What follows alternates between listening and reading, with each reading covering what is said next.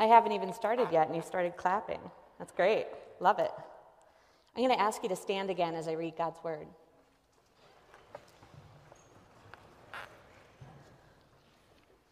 Our passage this morning is coming out of 1 Corinthians chapter 15. We're going to start with verse 35. But someone will ask, How are the dead raised? With what kind of body do they come? Fool. What you sow does not come to life unless it dies. And as for what you sow, you do not sow the body that is to be, but a bare seed, perhaps of wheat or some other grain. But God gives it a body as He has chosen, and to each kind of seed its own body. Not all flesh is alike, but there is one flesh for human beings, another for animals another for birds, and another for fish. There are both heavenly bodies and earthly bodies. But the glory of the heavenly is one thing, and that of the earthly is another. There is one glory of the sun, and another glory of the moon, and another glory of the stars. Indeed, stars differ from star in glory. So it is with the resurrection of the dead. What is sown is perishable, what is raised is imperishable. It is sown in dishonor, it is raised in glory. It is sown in weakness, it is raised in power. It is sown a physical body, and there is also raised a spiritual body. If there is a physical body, there is also a spiritual body. This is the word of the Lord. Thanks be to God. You may sit.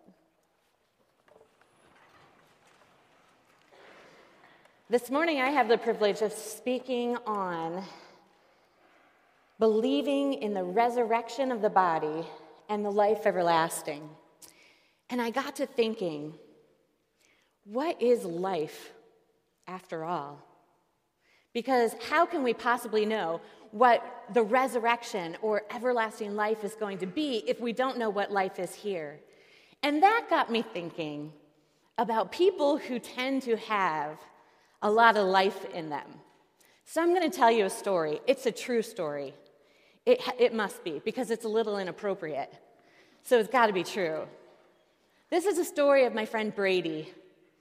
Brady was about 18, 19, and his sister got married.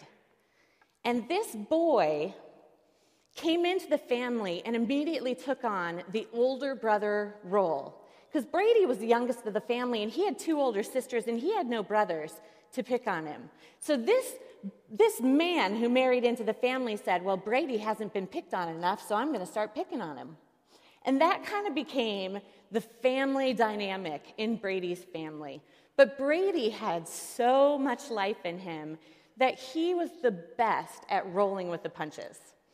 So one night, the whole family goes out to eat at this Mexican restaurant, and they're having a great time. And just like always, Brady's being picked on, but Brady's good with it. And uh, there's this bowl of salsa in the middle of the table. This bowl of salsa probably has about a cup and a half to two cups of salsa, and it's good Mexican salsa. It's spicy, it's good stuff. And the older brother says to Brady, he says, Hey, Brady, I'll give you 50 bucks if you drink it. Brady says, 50 bucks? Really? 50? And he says, Yeah, yeah. Well, Brady's dad, he, he likes this. So he says, I'll give you another 50 bucks. Seriously, a hundred bucks to drink this salsa? Who can drink salsa? I mean, it's chunky, but he's like, I'm gonna drink this salsa. well, then dad and older brother, they start getting a little worried. They're thinking, oh my gosh, I'm gonna be out 50 bucks. So they start setting rules down. They're like, okay, Brady, Brady, Brady, hold on, before you go drinking the salsa, first off, you can't have anything to eat or drink after you drink the salsa unless it's milk. They're thinking milk is gonna make him throw up. And you gotta wait at least 30 minutes before you put anything else in your body. And if you throw up, it doesn't count. It's totally moot. You sure you wanna drink that salsa? And Brady's like, a hundred bucks? Yeah, I wanna drink the salsa. So, sure enough, Brady takes the salsa bowl and just starts chugging. Ugh, I can hardly even think about it. He drinks the entire bowl of salsa. He's sweating, I mean, just pouring sweat down his face. And he is miserable, clearly, but he waits it out the whole 30 minutes. And in the parking lot of the restaurant after dinner, he gets paid up 50 bucks from dad and 50 bucks from brother. Now, the story doesn't end there. I mean, that's a lot of life to just be able to do that. But the next morning, he arrives back at the family home, and the older brother says, Brady, how you feeling today? And Brady says, Well, it was worth it for the hundred bucks, but I have to tell you, this morning I shat fire. okay, a little inappropriate, but true. True. This is Brady who took life to the edge and said, I'm going to make a, take a risk. I am going to step over the line. And this wasn't, this wasn't a line that was going to hurt someone. This isn't a line that was, you know, bad for him or bad for others. This is Brady just knowing how to live. And we loved Brady for it. Now, it's easy to look at a person like Brady and say, this boy has really got it going on. But if we were to shine the whole light onto Brady's life, we would have noticed that he had a lot of darkness too. He had a stuttering problem. He had been hung up on so many times because he'd get to the phone and he'd try and make that phone call, but nothing would come out. And so people would hang up thinking he was just pranking. He was skinny and scrawny. He didn't want to do college. He went off and, and tried to just make it on his own and in construction. And he was away from his family for a long time. And just this last fall, this boy who had so much life in him, he couldn't see the light anymore. And on his first attempt, the light went out and he committed suicide. This boy who had so much life in him. What we saw was not the whole story. And that's true for everyone who's sitting here, too. That we're not just this outer shell of a body. I'm not defined by what you see in me. There's so much more to my story. And it's true for everyone who's sitting here. We've been looking at the Apostles' Creed for quite a few weeks now. And maybe some of us have been asking, what's the point? You're telling me what to believe. Okay, I'll believe it. But that's for children. When we have children, we tell them, believe this, it's good for you. But we're not children anymore. Now, now we need to believe. We need to believe the words of the Apostles' Creed. And I want to show you step by step why we need to believe them. Let's look at the first slide. I believe in God the Father Almighty, maker of heaven and earth. We need to believe this because we need to know that creation is not an accident, that there's actual order in the, in the universe around us, that, that things don't just happen because it exploded once. Things are happening because there's someone in control. We need to believe that because there's chaos in our lives, isn't there? And oftentimes we feel out of control. We need to know that somebody planned it all. The next one. I believe in Jesus Christ, his only Son, our Lord, who was born of the Virgin Mary. You see, we need to believe that God is near. We need to believe that God is not some um, corporate CEO off in some ivory tower somewhere deciding to hire and fire us on a whim based on statistics and numbers. That's not the God we have. The God we have became Jesus Christ. And Jesus Christ came to earth and was born. God came near to us. We need to know that God isn't far off in the distance, but God is near. We need to know that he suffered under Pontius Pilate, was crucified, died, and was buried. What this tells us, this is, this is what we need to know in this, is that when I hurt, when you hurt, when you've been betrayed, when you have unrequited love, when you are disappointed, when you are dumbfounded, that Jesus knows that feeling. That these aren't these aren't feelings that he can't possibly relate to because he's God. He is God, but he is a 100% human being. And he knows these feelings. We need to know that he knows it because if we can't believe that, then where do we stand? Let's go to the next one. I believe he descended into hell. Why do we need to believe this? I think that Betsy ten Boom, sister to Corrie ten Boom, um, said it best. Betsy and Corrie were in a concentration camp during World War II. And uh, Betsy said to Corrie one day, she said, There is no pit so deep that God is not deeper still. There is no pit so deep that God is not deeper still. We need to believe that He descended into hell because He has gone as deep as will ever be. I wish that I had a chance to tell Brady this right now that as deep as you might feel you are, God is deeper still. Let's go to the next one. I believe on the third day he rose again from the grave and ascended to heaven and sits at the right hand of God the Father. You know what's funny is that um, the Gospels tell us that Jesus told his disciples that he was going to die, be buried, and be resurrected three times. And the disciples just couldn't, couldn't calculate what that meant. They thought that Jesus was just speaking in riddles, or it was too much to comprehend, and so they just pushed it away. The truth of that. What this tells us is that Jesus is who he really says he is. Jesus is really who he says he is.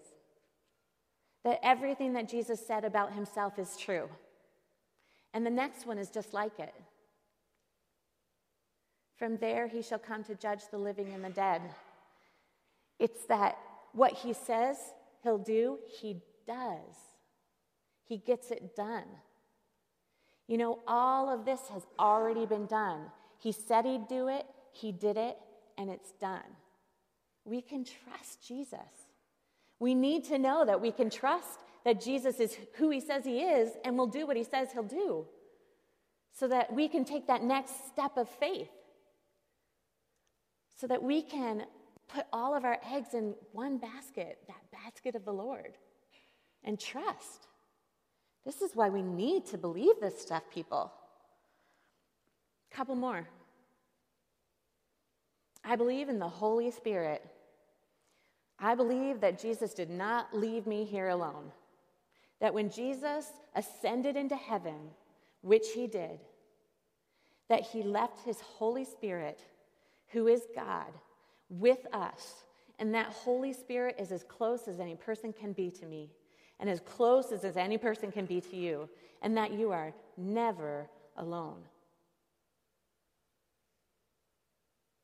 The next one. In the Holy Catholic Church, the communion of saints. We believe in the Holy Catholic Church and the communion of saints because we need to know that we're in this together that the person who's sitting next to you is not a person who doesn't get it. The person who's sitting next to you is someone who doesn't have it all together either. Trust me. I know, smile at the person next to you and say, I know about you. They don't have it all together either. Yeah. they are more than a shell, they are more than a body, they are more than what you see. They have fears and they have hopes. They have dreams, they have joys, they have sorrows, they, um, they, they lack faith, they have doubt. They might be able to pray really well in front of people, which is something that scares you to death. But they still struggle. They still struggle. And if this is something that the church needs to do better, um, this is something that the church needs to do better. That we need to start being honest with one another and being real and vulnerable. We need to believe that we're not walking this path alone that we're doing it together as one body. I believe in the forgiveness of sins. This is important too, huh? That God's mercies are new every morning. What I see in this is that it tells me that even when I screw up, I am not a screw up. That my failures don't define me. That though I struggle with something, an addiction, cussing, lying, cheating, dishonesty, inauthenticity. That when we struggle with those things, they don't define who we are. That when Jesus looks on us, that Jesus sees us as whole and beautiful, and that his mercies are new every morning. If we didn't believe in this, we'd all take the path of Brady because that would be just too big of a burden to bear, don't you think? We have to know that the sun's coming up tomorrow and that there's a new day and we have another chance. Now we're on to the one that I bring you today. I believe in the resurrection of the body and the life everlasting. Now, I don't know about you, I never really thought about this before I was given this task of preaching on it. But I've decided that this is the hardest one for me to believe. You see, because all the other ones that came before this, they have been done. Like, even right down to the forgiveness of sins. We've seen forgiveness happen throughout the Bible. But the resurrection of the body and the life everlasting talks of something that is off in a distance. Or does it? See, I think of the resurrection of the body being when Jesus returns and restores creation to the way that it was intended to be, when heaven and earth are no longer separated by this, this terrible, awful thing called death, when that is removed and conquered and heaven and earth start to become one again the way that it was intended to be in the first place, then my body is going to be restored in the flesh as a earthly body and a spiritual body. That's what we're talking about with the resurrection of the body. And when I'm restored, when you're restored, when those loved ones that you've lost are restored, then we will be whole forever into life everlasting. And that does feel like it's way off in the distance. But there's something else that this one tells me that I think is really important for now. So listen carefully. What this tells me is that, yeah, the world is pretty screwed up. Because otherwise, why would we need a resurrection of the body and life everlasting? Why would we need to put our hope in something that is not yet? The world is screwed up. It's like it's acknowledging, okay, you guys, I'm not going to lie to you. We live in a really broken place, and it's going to stay broken for a little while longer. That brings me a sigh of relief. That tells me that I'm not expected to be perfect right now. And that's good to know, because I don't think I can be. It tells us that, you know, bad things are going to continue to happen. But it also tells us, it tells us something that I'm going to steal from a, a popular commercial um, campaign right now. It tells us that it gets better. You know, it gets better. And to figure out how it gets better, we're going to go back to 1 Corinthians. So if you have your Bible, We're just going to walk through three things that this 1 Corinthians passage tells us that shows us how today we are in the resurrection of the body and the life everlasting. It is a, a now and a not yet. It is happening and it's going to happen. If you remember from the reading, we talked about a seed, um, a seed that is sown into the ground, that's planted into the ground. And Paul wants us to know that when you sow a seed, you're not sowing the body that you want to raise up, you're sowing something that must die. So when we're thinking about the resurrection of the body, we're thinking about what must die so that we can live resurrected. So picture in your head a seed, okay? Then we plant it into the ground about two and a half inches deep, depending on the seed. I don't have a green thumb, so I made that up. And then the seed, it, it decomposes and it dies. It's not like it just, you know, says, I'm going to start growing now. First, it has to decompose into the ground. It's like it's going back to where it started. And then from that starts the plant that comes out. So, what is it in our life today that, should it die, we are taking a step into the resurrection of the body and the life everlasting? And we're going to look at 1 Corinthians 15, starting with verse 42. Just three things. First, it says, So it is with the resurrection of the dead. What is sown is perishable and what is raised is imperishable. So, to live into this hope of the resurrection of the body and the life everlasting, we need to identify and acknowledge in our lives those, those things that are perishable and need to die so that we can live into the imperishable that needs to live. So I, I racked my brain to go back to college. It was forever ago. And I thought, tried to think, what was it that being in a college campus needed to die in me? And, and maybe even if this doesn't really speak to you, find something that does, okay? What is perishable? We need to reject those who tell us that cheating doesn't hurt anyone. Maybe that was a voice in your head. Maybe someone has said that to you before or something like it. Cheating doesn't hurt anyone. And it's not like the professor gave you what you needed to succeed anyway. Just do it. We need to reject that because that is perishable. Let's just plant that away and let it die. We need to reject the one who says, um, one drink won't hurt. Just, it's just one drink. It's not like you're throwing your life away.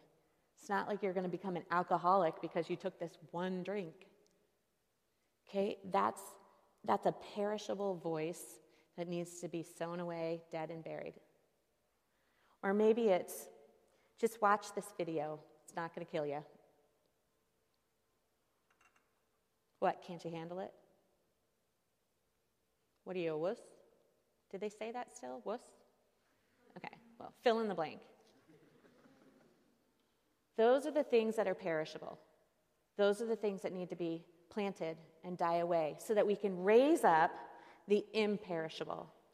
So, what is imperishable? For this, we're going back to the Beatitudes, back to Matthew 5, verse 6. It says, Blessed are those who hunger and thirst for righteousness, for they shall be filled. Can you hear it? Can you hear? It's like the resurrection of the body and the life everlasting is calling out to you and saying, Come on. Blessed are those who hunger and thirst for righteousness, who plant away and let die and decompose those things that are perishable, so that they can be filled. It's a now and a not yet. Let's plant those things away so that starting now, I can be filled. So that in glory, I will be full. Let's look at the next, look at the next one. What is sown in dishonor is raised in glory.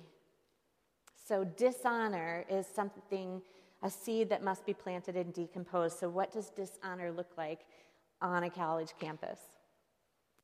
Maybe dishonest or dishonor sounds like this voice Keep walking, someone else will probably help.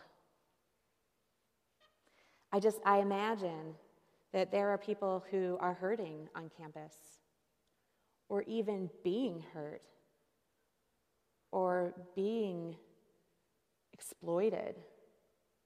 And we hear this voice like, like the two on the road, um, the two religious people on the road with the Good Samaritan, where they just stepped around the person who needed help and kept on walking. Keep walking, someone else will probably help. It's not your job to play police officer. You see someone who is making a mistake that you know is going to take a bite out of who they are. You see someone who's making a choice that is going to be for them um, a devastating consequence. And they say, or someone else says, or your little voice in your head says, it's not your job to be the, their conscience, it's not your job to be their police officer. And you choose not to say anything. This is dishonor. This is the seed that has to be planted away and decompose and die because it has no place in the kingdom. Instead, we go to the Beatitudes and we find what is raised up in glory. What is buried as dishonor is raised up in glory. Blessed are the merciful, for they will receive mercy. That we, when we are merciful, when we reach out to each other and help one another, we receive mercy. We receive it today, but we receive it in the kingdom when God's when God comes back to earth and we all live together. We receive mercy because we were merciful. That is what needs to be raised up. Here's the last one. It is sown in weakness, it is raised in power. What does the seed of weakness look like? This one,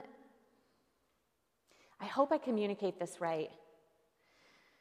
Because if we could get this figured out now, when we're still young, the church will be a different place. The church will look much more like the church is supposed to be. Because in my mind, what I hear in this is that weakness is it, it's those who hide their sin in darkness. It's those who are too afraid to confess. It's those who walk around as though even they believe that they've got it all together. Someone once said that the only sin that has power over you is the sin that's kept in darkness. So if we want sin to have power over us, then we don't confess. That we then we just we're not authentic with each other. Then we just we go our way and we dress the way that we're supposed to dress and we look the way we're supposed to look and we sound the way we're supposed to sound and we pull it off. That's the sin that has power over us and keeps us in darkness. And that's what happens to the church. I don't know about you guys, but I have been in churches where when you walk in, you automatically see and hear how you are supposed to be. And then we emulate that. And if you were to confess and say, hold on, I don't know if I can believe that, then you're pushed to the side. That's not the way that the church is supposed to be. And that's not the way that this is supposed to be here either. This church, this body of Christ, these people of God, we're called to be authentic. The world says that it's weak to confess, but God says that confession is power because it's in your weakness that God is strong. It's, I know it's backwards, but stay with me. Weakness is opposite in the kingdom of God. So let's bury this. Let's bury this inauthenticity. Let's bury this desire to have it together. Let's bury all those things that keep you from saying, wait a minute, I'm not sure I believe. Help me believe. Let's talk. Let's be real. We're bury those things and raise up in power because in our weakness, God is strong. And for this, we have the beatitude that comes from Matthew 5 3. Blessed are the poor in spirit, for theirs is the kingdom of God. That's an echo right there of the resurrection of the body and the life everlasting. Blessed are the poor in spirit. Blessed are you who don't have it together. Blessed are you who hasn't figured it all out yet. Blessed are you who has doubt, but is willing to be real in that place, in God's presence and in the presence of God's people. For yours is the kingdom of heaven. It is now, and it is coming in the future when all things are made right again. This is where we're asking you to step in, to walk on this path of belief that we need to believe these things. We need to believe them to have life. We need to believe them so that when we get to those dark places that feel like we're all alone, we'll know that we're not. The last thing I want to know before we close this morning is do you believe? Do you believe? Let's pray. Heavenly Father, we need you in the most desperate of ways because you are our hope. You are our future. You have it all planned out for us. And when we live into that plan, Lord God, it will be amazing. So, God, please give, give direction to our feet so that we can step forward in belief, in faith. Give our hearts the courage to trust you. Give our minds the capacity to ask questions about you. And may we live forever in your glory because it is never out of your reach. Thank you, God, for all you have done and for all you will do. We pray these things in faith. Amen.